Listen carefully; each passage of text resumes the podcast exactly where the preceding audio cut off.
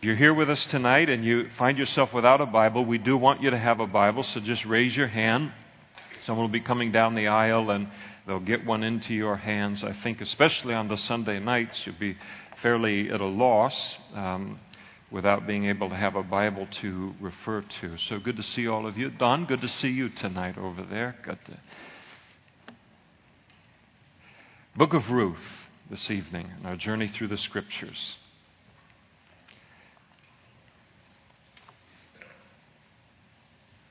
Normally, I begin a, we begin a new book. I like to do a little bit of an introduction to orient ourselves before we even get into it. And, uh, but I thought tonight we would just tear into it before we begin the introduction. Ruth chapter 1, verse 1. Now it came to pass in the days when the judges ruled. So here we go with the introduction. The. I try to break these patterns in my life, and I, I knew you could appreciate it. So it is a very important half sentence introduction to the book of Ruth, and very important for us to realize that the whole setting of this beautiful story that we're going to be reading here, this account, uh, is set during the time in Israel's history known as the time of the Judges. And it was a time, as we've seen, having just studied the book of Judges, when everyone was doing that which was right in their own eyes rather than doing that which was right in the eyes of the Lord. And the result of that was a 300 plus year period in the history of the nation of Israel in which they repeated seven times this thing referred to as a cycle of sin. And I won't get into that again. But then also the culture in that cycle of sin when they gave themselves to rebellion against God the culture itself broke down into anarchy, religious anarchy, and moral anarchy. And the book of Judges closed with two examples of the kind of sinful depths that the nation of Israel fell into during the period of the Judges. One was a religious example having to do with Micah and a priest by the name of Jonathan, a Levite anyway, that was a, a, a, a uh, became a priest uh, illegitimately to Micah and then the whole tribe of, of Dan. And then there was a second illustration, uh, the account of the horrible moral depravity that involved a, uh, a Levite, his concubine, and the city of Gibeah, and, and then the tribe of Benjamin. And thankfully, the Lord doesn't leave us with those two examples of the kind of people that were in Israel during the period of the judges but he gives us one more story from that very, very dark time in Israel's history. Only this is a story that's a beautiful love story, full of, of holiness and godliness and, and redemption. Now, because as Christians we are living in a world and, and more closely living in a nation that is making the same bad choices that the nation of Israel made thousands of years ago, and that is replacing God's definitions of good and bad and right and wrong with their own definitions of good and bad and right and wrong. And, and then we are seeing before our very eyes on literally a, week, a weekly basis the terrible consequences of this uh, switching of the price tags or the swishing of the, of the de- definitions and seeing things grow worse and worse. Uh, every day, and I think that until the Lord returns, the possibility of it uh, grow, uh, things getting even worse uh, on the way, right around the corner. And as things grow worse and worse spiritually and morally in our culture, I think that we can begin to wonder two things. First of all, it all seems so overwhelming. What can I do about it? You ever felt that way? As a Christian. It's just so much happening so fast, and it, what in the world can I do about it as a Christian? And I think that the second question that begins to enter into our minds is what difference uh, can anything that I do uh, make in this kind of a headlong plunge toward ungodliness by the culture? And I'm sure that you have felt that same emotion and thought in, in your heart and in your mind. And and it, it's beautiful because the book of Ruth, uh, the answer of the book of Ruth to the question, it seems so overwhelming, what can I do about it? The answer of the book of Ruth is to just simply live a quiet, simple life of obedience to God's Word. No matter how dark or depraved religion gets around us, even professing Christianity, or how dark and depraved things get morally all around us. The answer to, um, I, I, think that in every, and, and the Bible bears it out, that in every period of human history, there is always a godly remnant, a group of people who stay faithful to God, no matter what the culture does, no matter what all the people around them do, no matter what religion uh, does. The whole rest of the world can go headlong into new definitions in sin, and this group will stay true to the Lord. And it is through that remnant, that small core of godly people, that God is able to continue his work in human history. And I want to be a part of that remnant. I don't think I'm better than anybody else, but by the grace of God that we just sung about, I want to be a part of that remnant. And sometimes that remnant gets very, very small in human history. You think about the time of Noah. The remnant, they estimate as they look at the genealogies of the book of Genesis and they look at the lifespan, people living 800 years, 900 years, and, and the, uh, the, the, number of years that were there for the ability to produce children as a result, and all of this. And, and they figure that the population of the world potentially was not much less than it is today. And at the time of the judgment of the world, the time of Noah, there were eight people. That's how small the remnant got in the world for God's plan for redemption and His plan in human history to continue got down to eight people. I think about the time, as we'll see in about 25 years, when we get to um, Elijah, when he was in the northern kingdom of Israel and up against the wickedness of Ahab and, and Jezebel. And he cried out to the Lord and said, You know, Lord, they, they've wiped out, you know, in essence, they've wiped out everybody that's godly and making a stand for you. I alone am making a stand for you. And, and the Lord informed uh, uh, Elijah that no, there are 7,000 just like you that haven't bowed the knee to Baal. Now, 7,000 is a lot better than one, but that's a very, very small remnant that existed at that time for God to continue his work through. And as we're going to see in the book of Ruth, the life of holiness and obedience to God is still its own great blessing in spite of all of the moral and the religious depravity that goes on around us. One of the interesting things is that for the child of God, I mean, what other option is there really to walking with this wonderful God that we serve? I love it when Peter spoke in, I think it's John, John chapter 6, where uh, this tremendous apostasy was taking place away from Jesus because he was making tremendous demands of these physical kind of followers of, of him, of what would be required to follow after him. And as this great multitude of people with uh, wrong motives for following him began to melt away, he turned to the twelve and he said, Will you leave me also? And, and Peter said, Where will we go? Because you have the words of everlasting life. Lord, we don't have any options other than, than you. And so, even in the midst of it, no matter how dark the world gets, our lives can be bright and rich and full and good because of our own personal relationship with the Lord. The, the, the book of Ruth's answer to the second question what difference can anything I do make in this kind of headlong plunge toward ungodliness by the culture? Uh, the, the answer of Ruth to that, the book of Ruth to that question is that's not your problem. That's God's problem.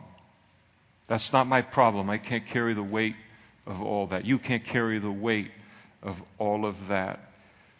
It is God's problem and His responsibility to make our lives count for His purposes in our little place in human history and He'll do it. That's His responsibility. He's up to it. He will use us, even if we don't necessarily recognize Him doing that.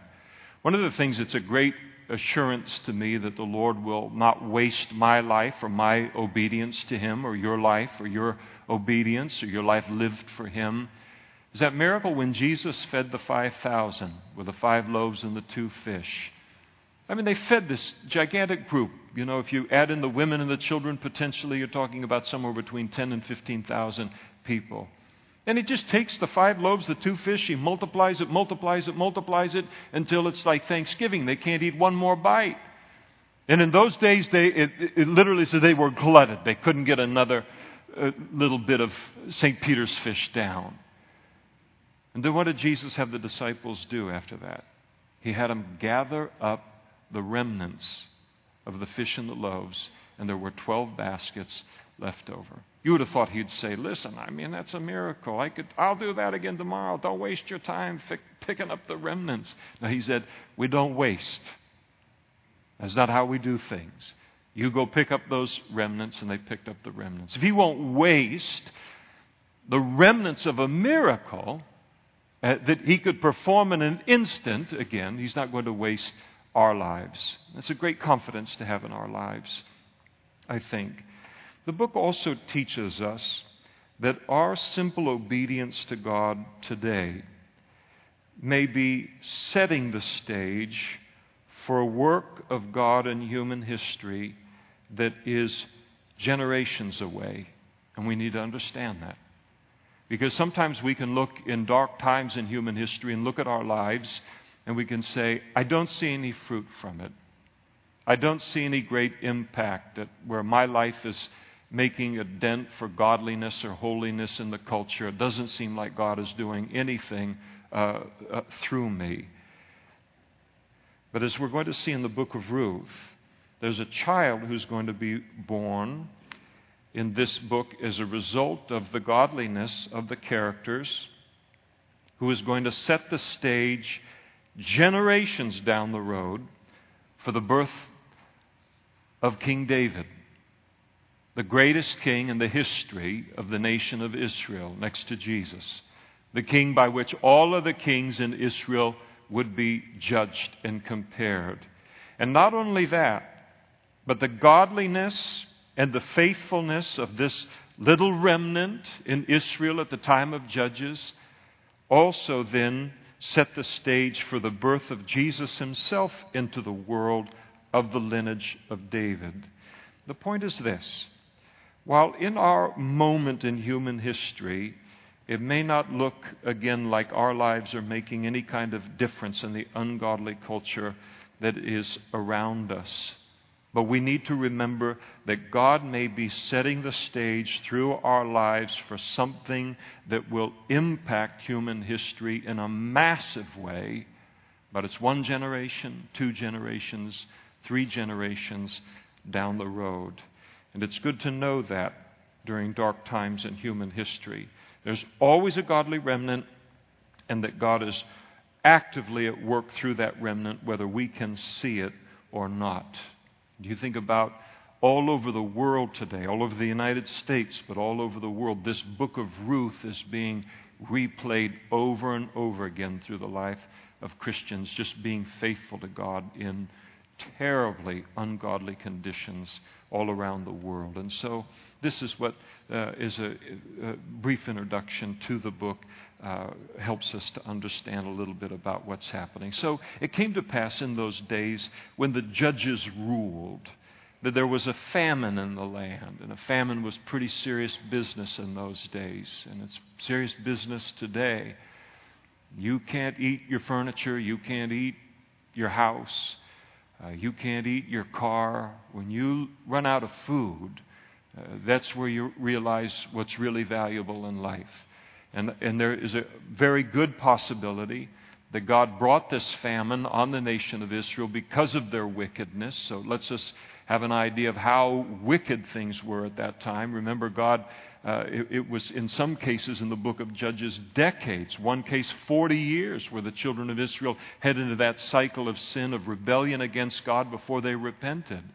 And so, very likely that this famine was a famine that brought, God brought into the land in order to humble them and to bring them to a, a place of repentance. And God had warned them in the law of Moses that if they had uh, forsaken Him and given themselves to idolatry, that He would seal up the heavens and there would be no rain and then there would be no crops uh, in the land. And so here is this great famine in the land, and a certain man of Bethlehem, Judah, so the Bethlehem in Judah, not the Bethlehem elsewhere in the land. There were two Bethlehems. So this is the Bethlehem we're familiar with, where Jesus was born and, and uh, David and all. And a certain man of Bethlehem, Judah, went to dwell in the country of Moab, he and his wife and his two sons. And so one of the names of Beth, the name of Bethlehem is the house of bread because it was just known as a place where crops were plentiful. It was uh,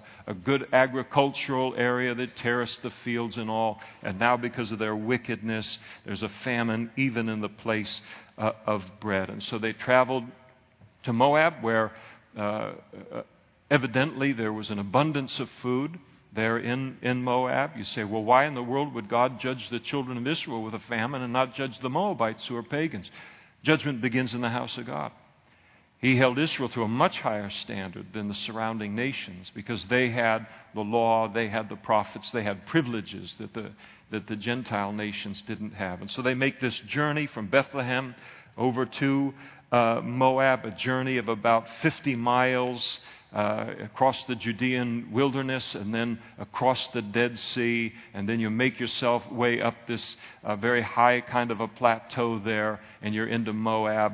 And in that particular section of Moab, even to this day, it is tremendous the amount of agriculture and the richness of the soil. You think it's all desert over there and there's nothing in there, but it, it, it is a very, very rich place even today. And so they made the journey there. Now, this raises the question in a lot of people's minds over whether Elimelech should have departed from Bethlehem and gone uh, to Moab. There are a lot of people, maybe the majority of, of people, believe that it was a great mistake. And so they will make mention of uh, the history of hostility by the Moabites toward Israel, including Balak hiring Balaam to put a curse upon uh, the children of Israel and then ultimately leading them into idolatry and 24,000 uh, Jewish uh, men killed in the plague at Baal Peor. And so, uh, you know, Moab is, it's a, a un,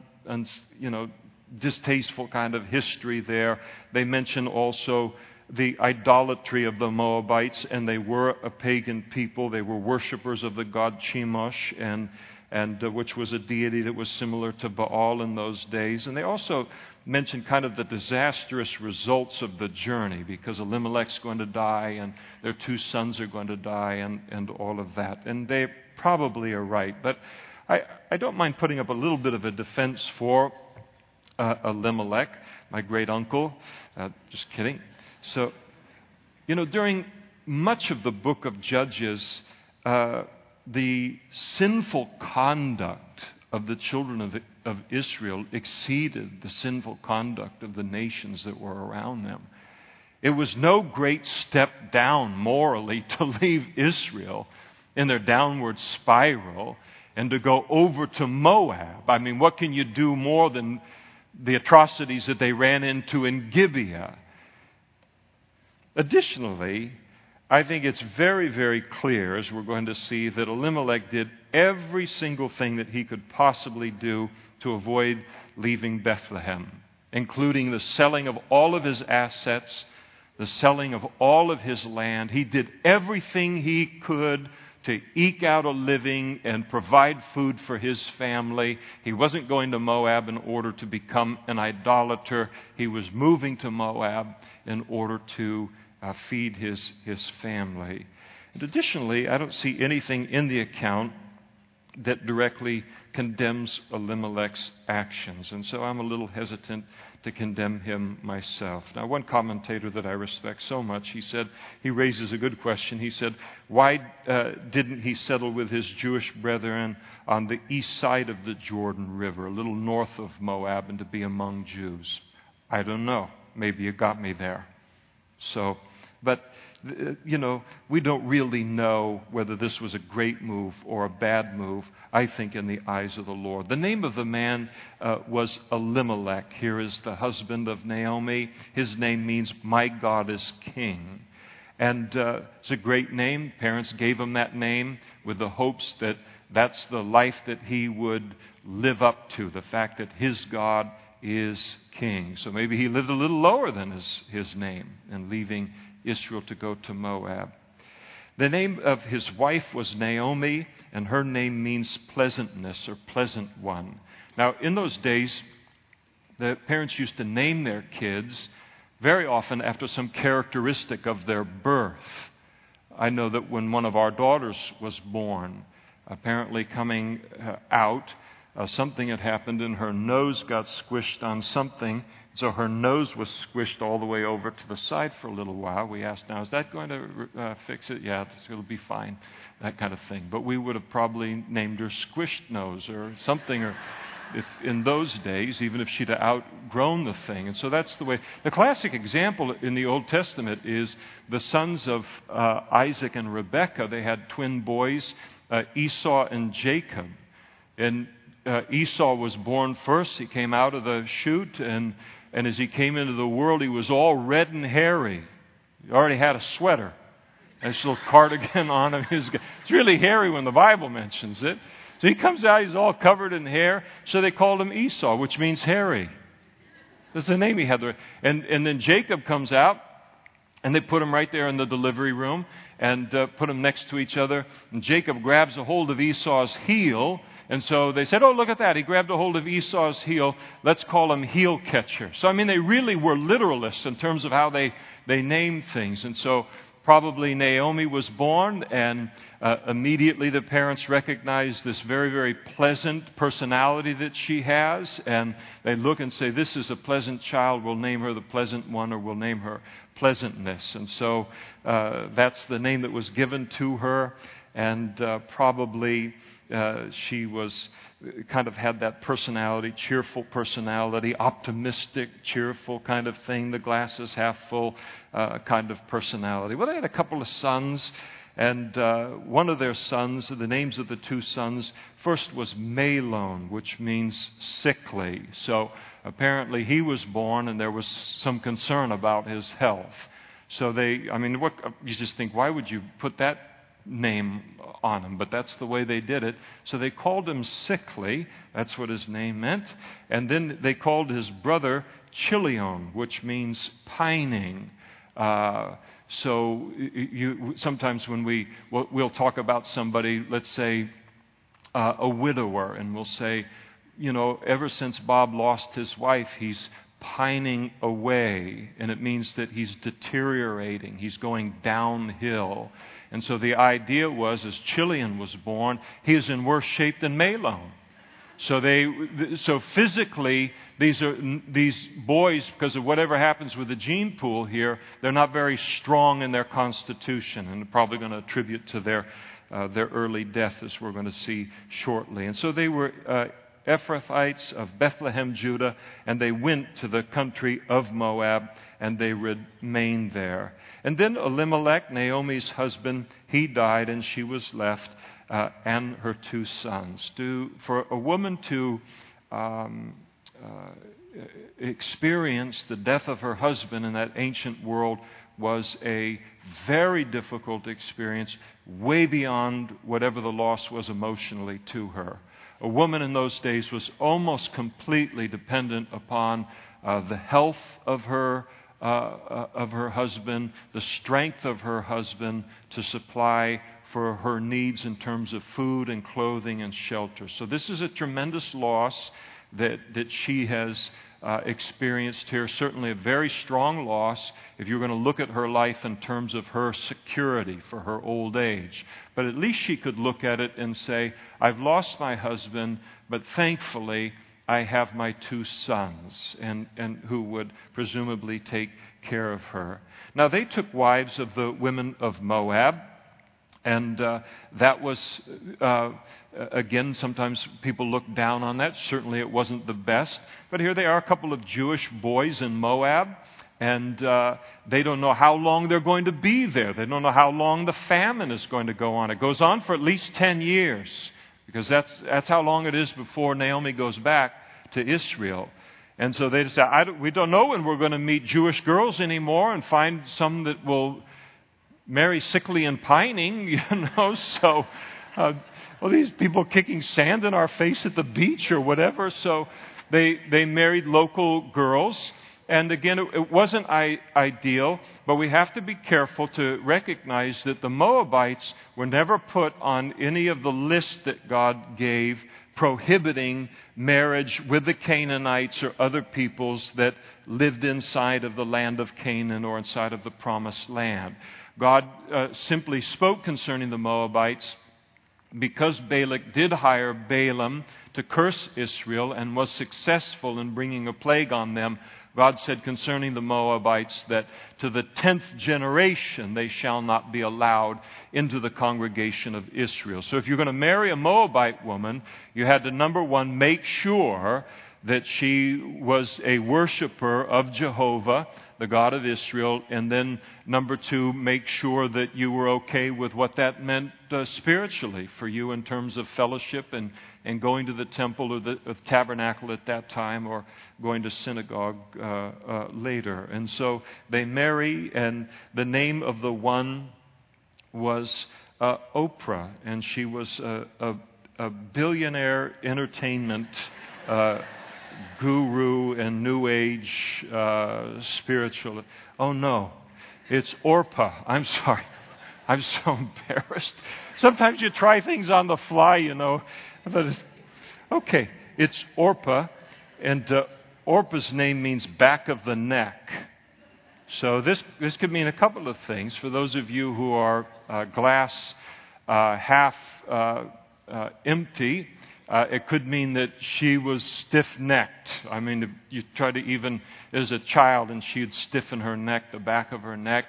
Or it could just mean that she had a beautiful neck, which is a, a, a beautiful feature and that kind of thing. So they might have been accenting something in that way related to her life. And then uh, the, uh, they married not only uh, Orpah, but the name of the other was Ruth, and her name means friend or companion. And the beautiful thing about all of their names is they're going to, they're going to be right in character with their names all the way through the whole uh, story. And then, verse 5 is just the bombshell that would go off, the thing that you would just fear in, in that day and uh, even today.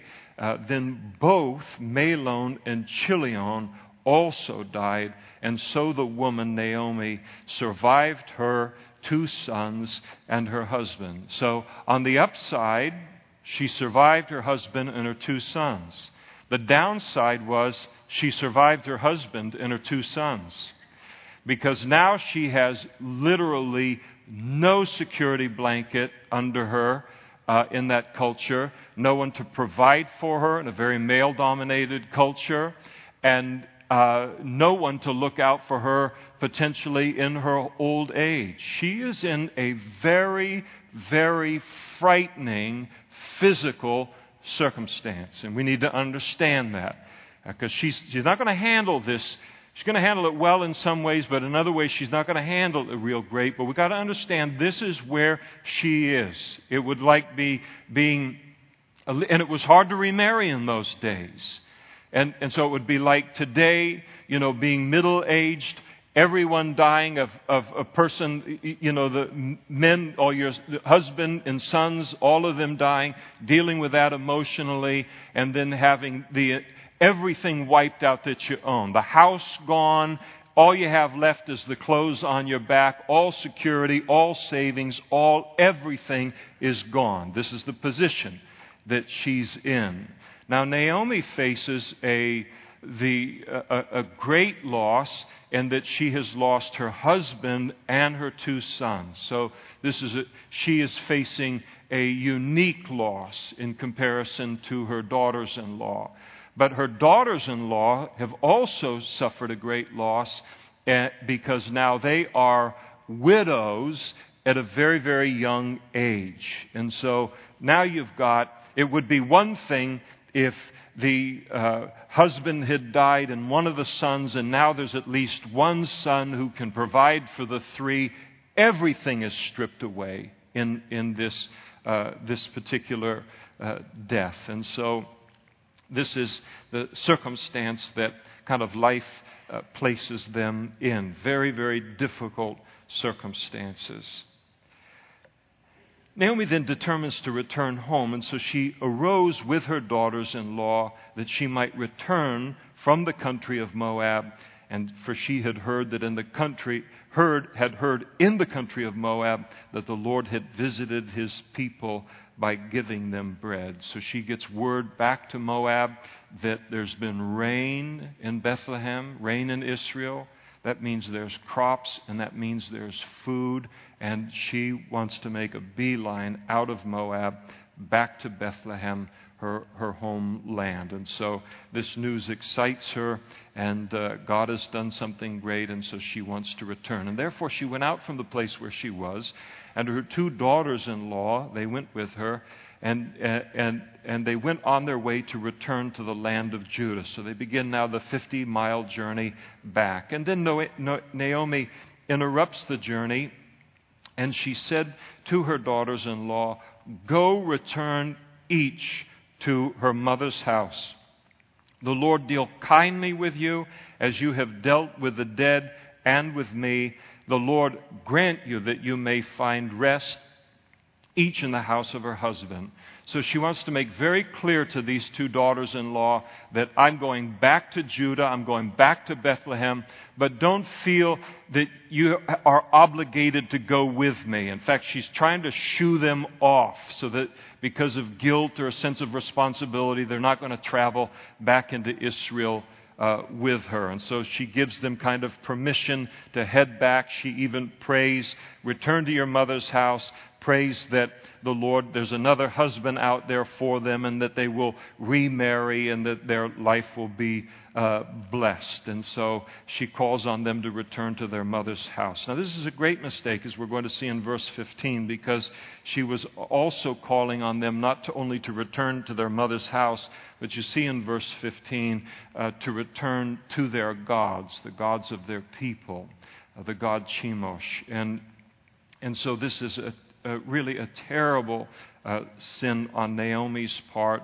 and, and she's encouraging them to return back into the middle of, of that idolatry, and she's very, very wrong here. And uh, if it is best for her physically and for her spiritually to return to Bethlehem, then it was best spiritually and physically for her daughters in laws to return uh, to, to Bethlehem uh, with her. And so uh, this is a mistake that she makes, but she's trying to, to free them from, from any obligation to her. Their response is an interesting one, and uh, she kissed them, and they lifted up their voices and they wept. And it's really a beautiful picture. It's a sad picture, but it's a beautiful picture. Here are these three very, very vulnerable women. They, they're the only ones that really understand what's going on in one another's heart, except for the Lord. And uh, they just begin to weep until probably they can't weep anymore. And, and they said to her, Surely we will return with you to your people. And so they said, No, we're in. We'll go back with you to Bethlehem. But Naomi said, Turn back, my daughters. Why will you go with me?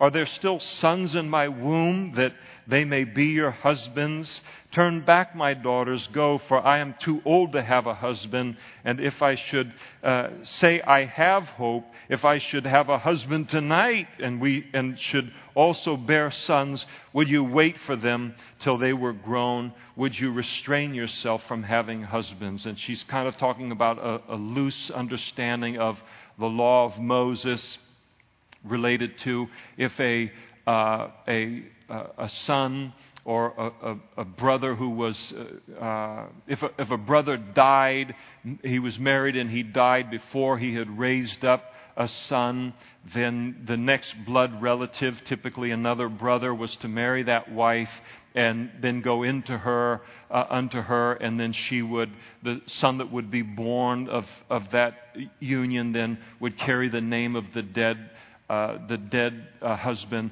So it was very important in those days to them that their name would not die out in the genealogies in Israel. And so she's basically saying, listen, if I married tomorrow and I became pregnant and you were going to wait 18 years for this boy and how old would you would uh, be and all and she's she's saying you know it, it, it, there's no, there's no future in me in terms of husbands go find yourself husbands somewhere and, and so she said, No, my daughters, for it grieves me very much for your sakes that the hand of the Lord has gone out against me. And so she speaks to them and, and uh, she testifies to the fact that uh, she f- is grieving. She feels that they have now had to bear the consequences of God's active work against her. Uh, Naomi makes another big mistake right here in that she viewed all of these circumstances the death of her husband, um, the death of her two sons as being uh, God's direct and very active judgment upon her and upon her family. And she's not the last one uh, to have uh, done that. A lot of people may think it, not many people articulate it with kind of the strength that she does in the middle of her loss, but that's what she does. She feels like all of this has happened because God is just up in heaven and He's just singled her out and He's kind of picking on her. And she's wrong about this. The fact of the matter is, is that we live in a fallen world, and she lived in a fallen world. And not all death and not all sickness and not every trial is to be attributed to God. But a lot of what happens is simply a consequence of the sin and the fall of Adam and Eve in the Garden of Eden. It is because of the introduction of sin into the human condition and death through sin that it exists in the human condition. It isn't God, uh, you know, God didn't initiate that, He didn't bring it in. And so God gets blamed for this kind of thing all of the time. The fact of the matter is, is that this world can be a very difficult place to live in. Uh, quite apart from God's judgment or his chastening. Death happens, sickness happens, uh, trial happens, loss happens, difficulty happens. It's a result of the fall of an Adam and Eve in, in the Garden of, of Eden. And, and so here she really misrepresents the Lord by con- implying to her daughters in law that all of this has happened because of God's active resistance uh, to her. And that happens a lot in times of crisis. The first pe- thing that people think, and very often the non Christian world thinks it and says, well, how could your God, you know, and they ascribe everything that happens in the world to the God of the Bible, not realizing it's a little more nuanced than that.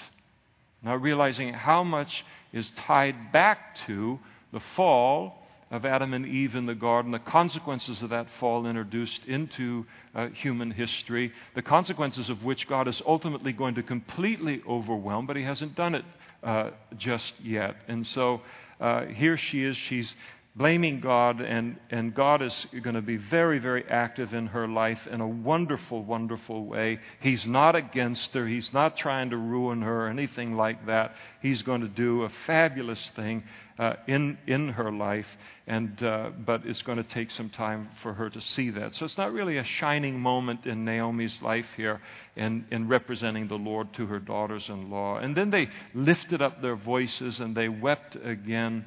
And Orpah, kissed her mother in law, and basically said goodbye. And we never read about her in the scriptures again. But Ruth clung to Naomi. And she said, Look, your sister in law has gone back to her people and back to her gods. Tisk, tisk, tisk. Return after your sister in law. It's just terrible again, but she's doing everything to try and push these girls back to their, their culture. But Ruth said, and, and it's one of the most beautiful expressions of commitment uh, in all of human history. Right here, these, these next two verses we're going to read. And she said to her, her mother in law, Naomi, Entreat me not to leave you or to turn back from following after you. For wherever you go, I will go. That's her commitment to Naomi and who she was and her love for Naomi.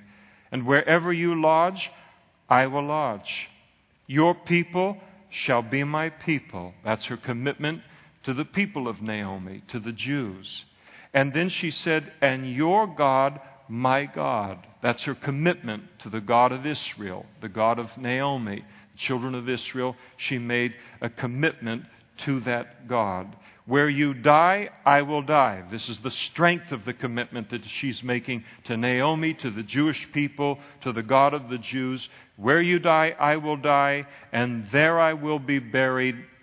The Lord do so to me, and more also, if anything but death departs you and me. And so, a beautiful expression of commitment and uh, very, very strong commitment that she makes uh, to Naomi. And, uh, and I would think that what Ruth says to Naomi here probably was a little bit humbling uh, to her when she read about uh, Ruth's deep commitment to the God of Israel. Naomi really, really gravely uh, underestimated the spiritual hunger and desire in Ruth's life. She looked at Ruth, and so often we do the same thing when we're talking with people who are facing a tremendous loss in their life at the moment. And we think, oh boy, this is not the time to bring up God or to bring up spiritual things because if I do, they're going to blame God and ask, why did God do this? But the exact opposite is true of Ruth. She has experienced a tremendous loss in her life. But in that moment of loss in her life, there is also this great spiritual hunger that she has uh, in, her, in her life, the search for what is a rock, what is an anchor, what can I hold on to. I've lost what the world tells me is the place of security in life, and that is in finding a, a husband that can provide for me. I've already been through this now. Where is true security to be found in life? And she's looking to God, and she looks to the God of Naomi. And Naomi, for all of her faults, there's something about her life and her relationship with the Lord that, in contrast to the paganism of Moab, is attractive to Ruth.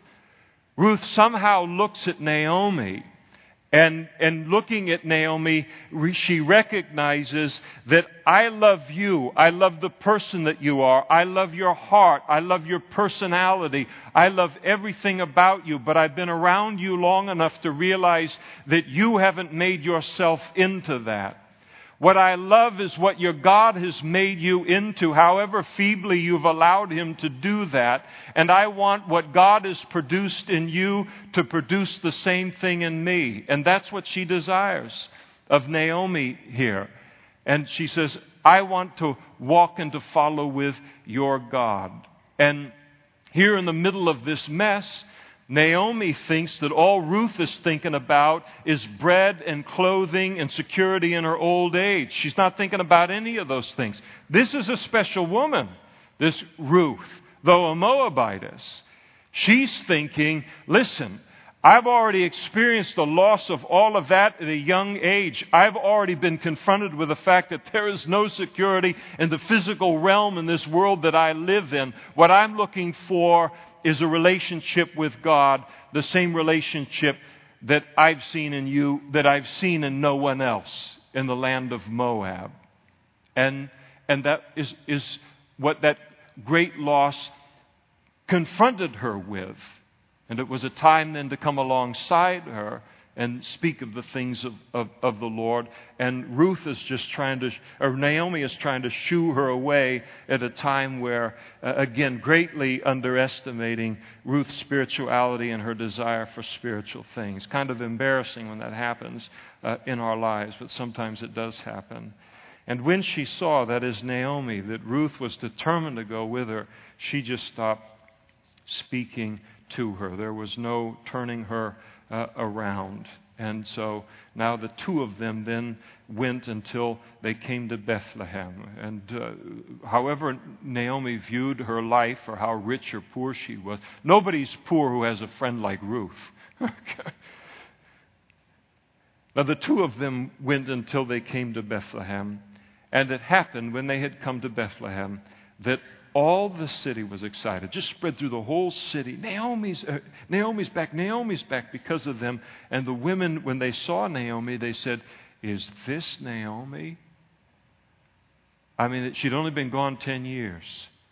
But again, we're talking about, and it's important to understand it, I think, in the situation here, is this was hard on Naomi and the circumstances of not only losing a husband, but losing two sons, losing them in a pagan country, coming back to Israel with nothing except one of her daughters in laws who is now a widow.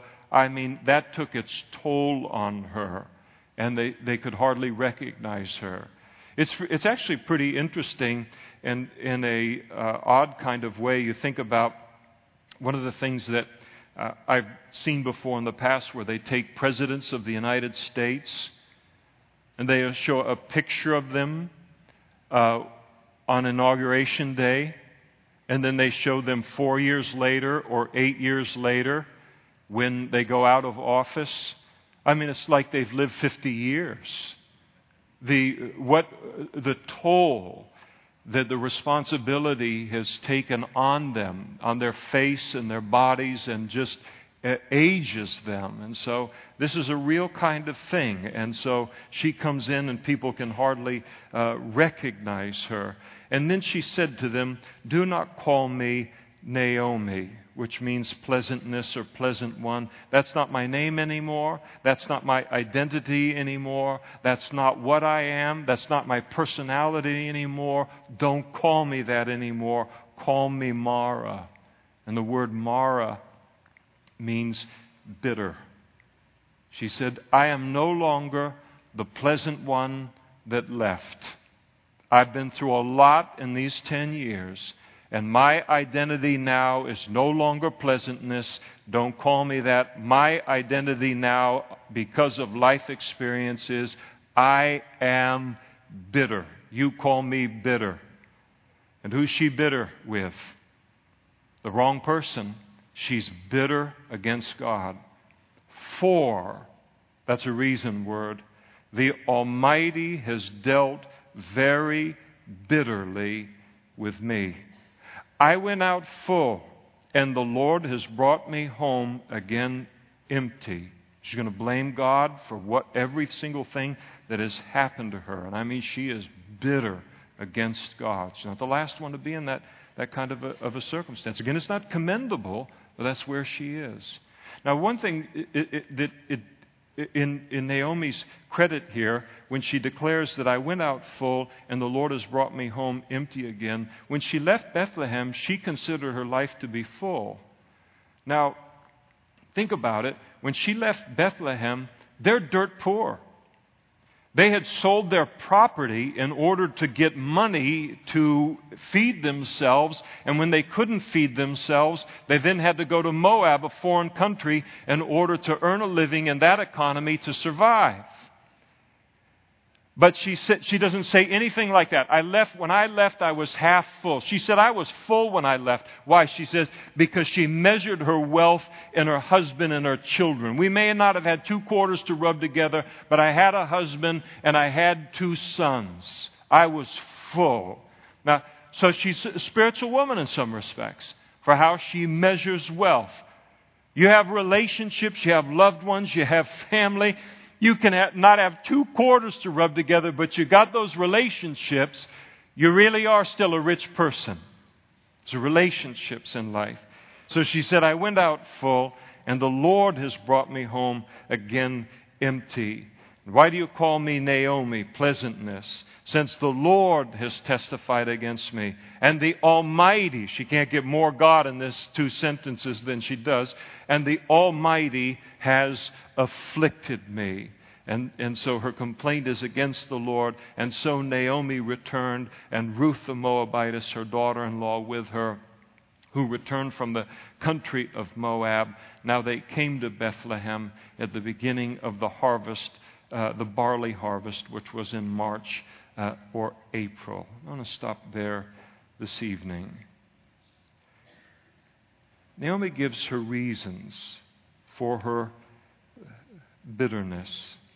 And the reason for her bitterness is she is, was absolutely convinced that the Lord had testified against her and was actively afflicting her. I lost my husband, I lost my two sons, and now God has deserted me, and worse than deserting me, He is actively working against me. And life has been very, very hard for Naomi up to this point in time, but th- this is a great misunderstanding on her part. Because what she does not realize is that God is more for her than she can believe. He is actively working for her good, but she cannot see it at the moment. He is going to bring an ending to her story and her circumstances that are unbelievable apart from God. Tremendous what He is going to do. But for the moment, it looks very, very uh, bleak to her.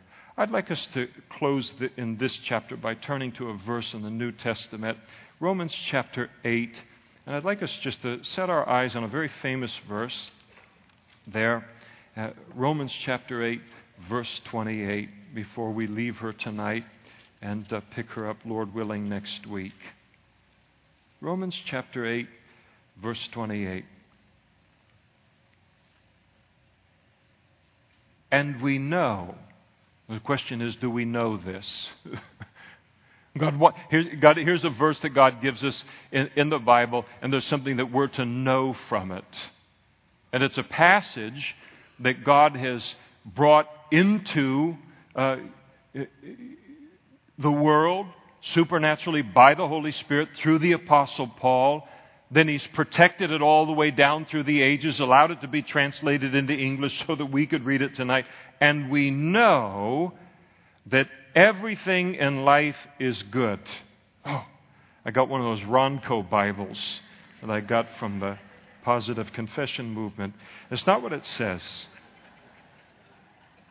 It says, and we know that all things work together for good to those who love God and are the called according to his purpose. God never promises that life will be easy for any of us so that we will not experience great loss heartbreaking loss this side of heaven. But the promise that he couples with it is that he will work it together for good. He will, he will bring that circumstance and work on it to such a degree that it will have a happy ending, whether in this life or in the life to come.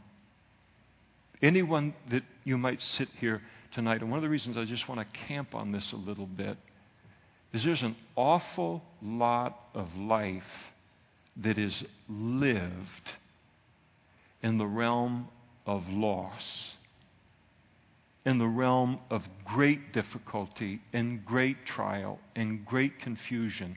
Every one of us spends a significant part of our life in, in that circumstance in life. And the tendency is to then begin to think that this is something that is, God is not active in it or God is powerless against it. And Paul writes to us here and says, God will never let that thing go until He's worked it together for good. And if you sit here tonight and there is in any of our hearts bitterness against God, over some loss, over some circumstance that we find ourselves in this evening, then you need to just have to just write above that and just say I say it lovingly in the same way I would want someone to say it to me. You have to write above that circumstance, not finished yet. God is working that circumstance together for good, and He'll be faithful to do it. And what is the good that He works all of these difficult circumstances together for good in? Well, He promises that by the time we're done, we'll be healthier, wealthier, and wiser than we've ever been uh, before we went into the circumstance. We'll all drive late model um, luxury cars, and uh, we will uh, find some kind of stock market broker that can get us an 18% return per year, and uh, et cetera, et cetera, et cetera. International vacations three or four, five times a, a year. No, that's not the definition of good. Romans chapter 8, er, verse 28 should never be read independent of verse 29. We know that all things work together for good to those who love God, to those who are the called according to his purpose, for whom he foreknew, that's us, he also predestined to be conformed to the image of his Son. That's the good thing that he does. That on the other side of all difficulty and trial, the thing that we will look at and the good that will be done is to be able to say, He has made me more like Christ as a result of this. I see like Christ in a way that I never would have apart from this.